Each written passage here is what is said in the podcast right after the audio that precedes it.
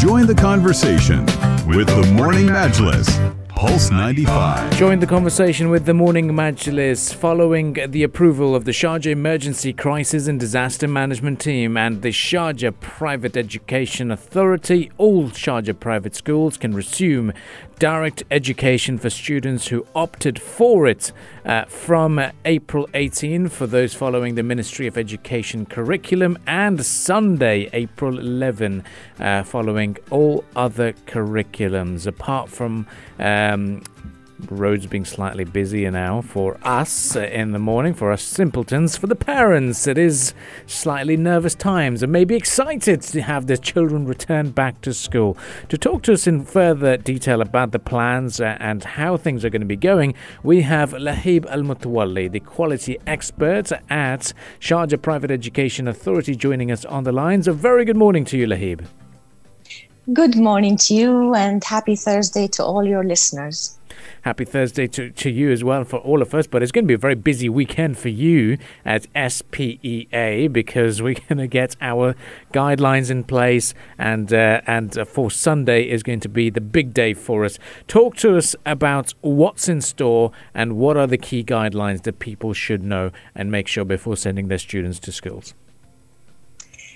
Uh, okay, so uh, as we all know, since the beginning of, of this academic year back in September 2020, uh, parents were given the option mm-hmm. to choose between in person, virtual, or a hybrid mode of learning for their children.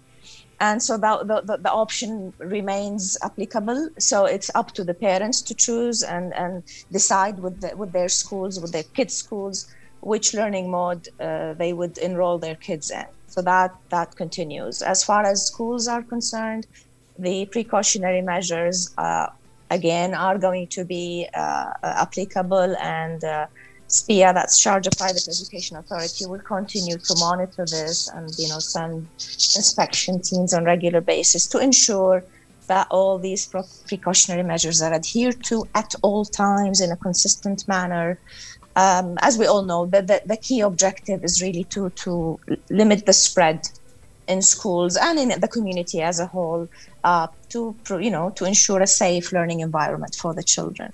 And Laheeb, uh, why have we decided to start the hybrid learning system for the next term? Are things like safer now? Better? the outlook uh, is good? Yeah. So as I said, the hybrid is one, the, one of the three. So yeah. it's not like uh, anything new. There's nothing new in this. It's just mm. that uh, the, the second part of your question is by all means, the schools are more experienced and they became they became sort of experts right and and mitigating the risks so if we compare this time, although the numbers seem to be higher at this time, the whole world, uh, mm-hmm. the whole world, not just right. in the UAE, right. but we became more aware. We're more uh, experienced. We know what to do better than we were um, a year ago. and the same thing applies to schools. And actually, I mean, our we, we constantly monitor the data, and the research very strongly demonstrates and gives evidence that. Um, you know, when we decided on February 14th, just just um, um, over a month ago, when everybody went online, mm. uh, that the numbers in, among school, sorry, among students uh, actually increased, meaning the schools were not the cause of the spread of the virus. Mm. Uh, it's the, it's it's like it's a whole community issue that needs to be dealt with. So schools proved to be a more safer place for children to be at and, during these times. And how often will the students have to conduct a PCR test? Uh, so there is no like a regular pattern for this okay. as far as students are concerned, but we did mandate it for them now to go back into school.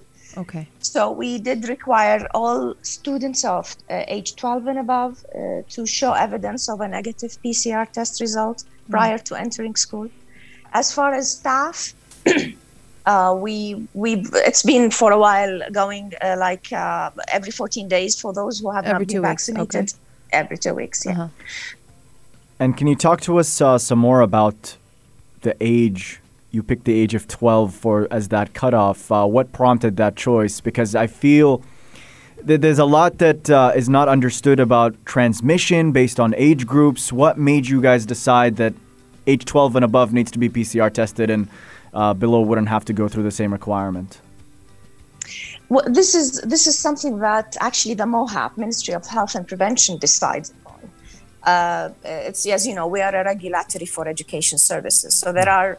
Um, you know, uh, certain boundaries uh, for our decision making. Uh, so it's, I guess, what there's been a lot of research showing that children of this age group uh, probably were more susceptible to, to infection more than the, the children of less than 12. The other thing, probably that the other factor they might have looked at is the the inconvenience of the PCR test for, for children. And hence, uh, for example, in Dubai, they, they started using the saliva test, mm. uh, which is less uh, invasive for, uh, for the children. Yeah. Uh, so so mm. MOHAP really decided on this. And uh, Laheeb, can you also talk to us about uh, people's overall interest in returning to face-to-face classrooms? Uh, what have you seen so far uh, about uh, the desire of parents here in the Emirate? Uh, are they more interested in returning to a physical classroom, or would they continue online and hybrid learning based on whatever data you've gathered so far? Uh, the, the, feedback we got the moment we this this uh, latest resolution was announced is, is like parents were very happy to uh, and i'm not saying all i'm sure there will still be some parents who would still rather keep their kids at home mm. um, so you know they probably need more reassurance from from us and from the school administration but but there were so much so many rather um, emails and uh, through our social media, SPEA social media, uh, feedback about, uh, you know, showing how happy they are for this decision. And uh, because, you know, we all know how important school life is for the children. Mm. I mean, um, we, the parents, the school, the educators, they all realize it is such an important environment for you know children to socialize to build relationships to learn these practical skills um, we all now remember the, the beautiful school uh, life memories, and, and, and that's not to be missed. Provided, of course, there is uh, uh, enough measures in place to, to ensure a safe learning environment for the children. And so, in general, even schools were happy mm. to, to open doors again to schools, uh, to children. So I'm sure they'll be very excited to be back in business now because it's been too long since we've been away. uh, and what's the uh, your observation of the schools? Do you think they've been uh, they're ready now and they they know exactly uh, what needs to be done and uh, the yeah. guidelines that you've been you've provided to them? Uh, yes, as I said, we, we constantly monitor this. And we've always highlighted uh, through our communication uh, uh, programs to schools and to educators, you know, there are like five key risk mitigation strategies that hmm. schools mm. must adhere to at all times. Uh, and I can uh, uh, briefly tell you about these five mitigation strategies. you know, constant and correct correct use of masks, and hmm. I mean correct use of masks because we, we we see a lot of people even in the community, you know, putting the mask in a particular way, which which is not the right way.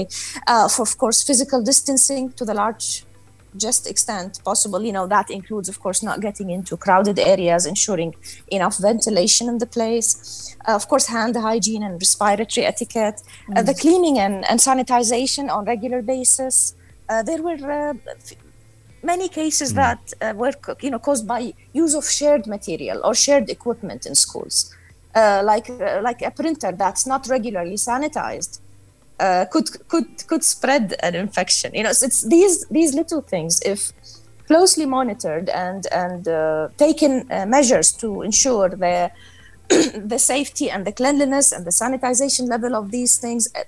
Trust me, it will be like it will play a big role in in curbing the spread of the disease. The, the fifth thing about uh, what schools have to do is definitely to ensure that, that you know a proper contact tracing is, is conducted by the uh, COVID-19 school task forces, which is a mandatory thing in each school.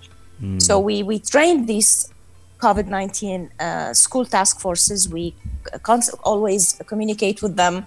Uh, we ensure they follow certain guidelines uh, in ensuring you know that all the school facilities are maintained and safe uh, and the contact tracing is one of them.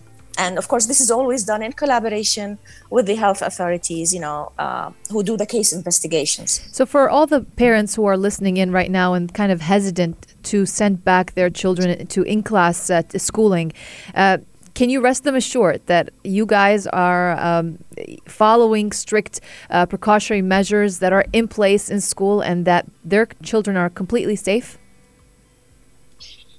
Okay. Um, my message to the parents is send your children back to school. As I said, research strongly suggests that schools are a safe learning environment, mm. that the spread of the disease was not because of school opening.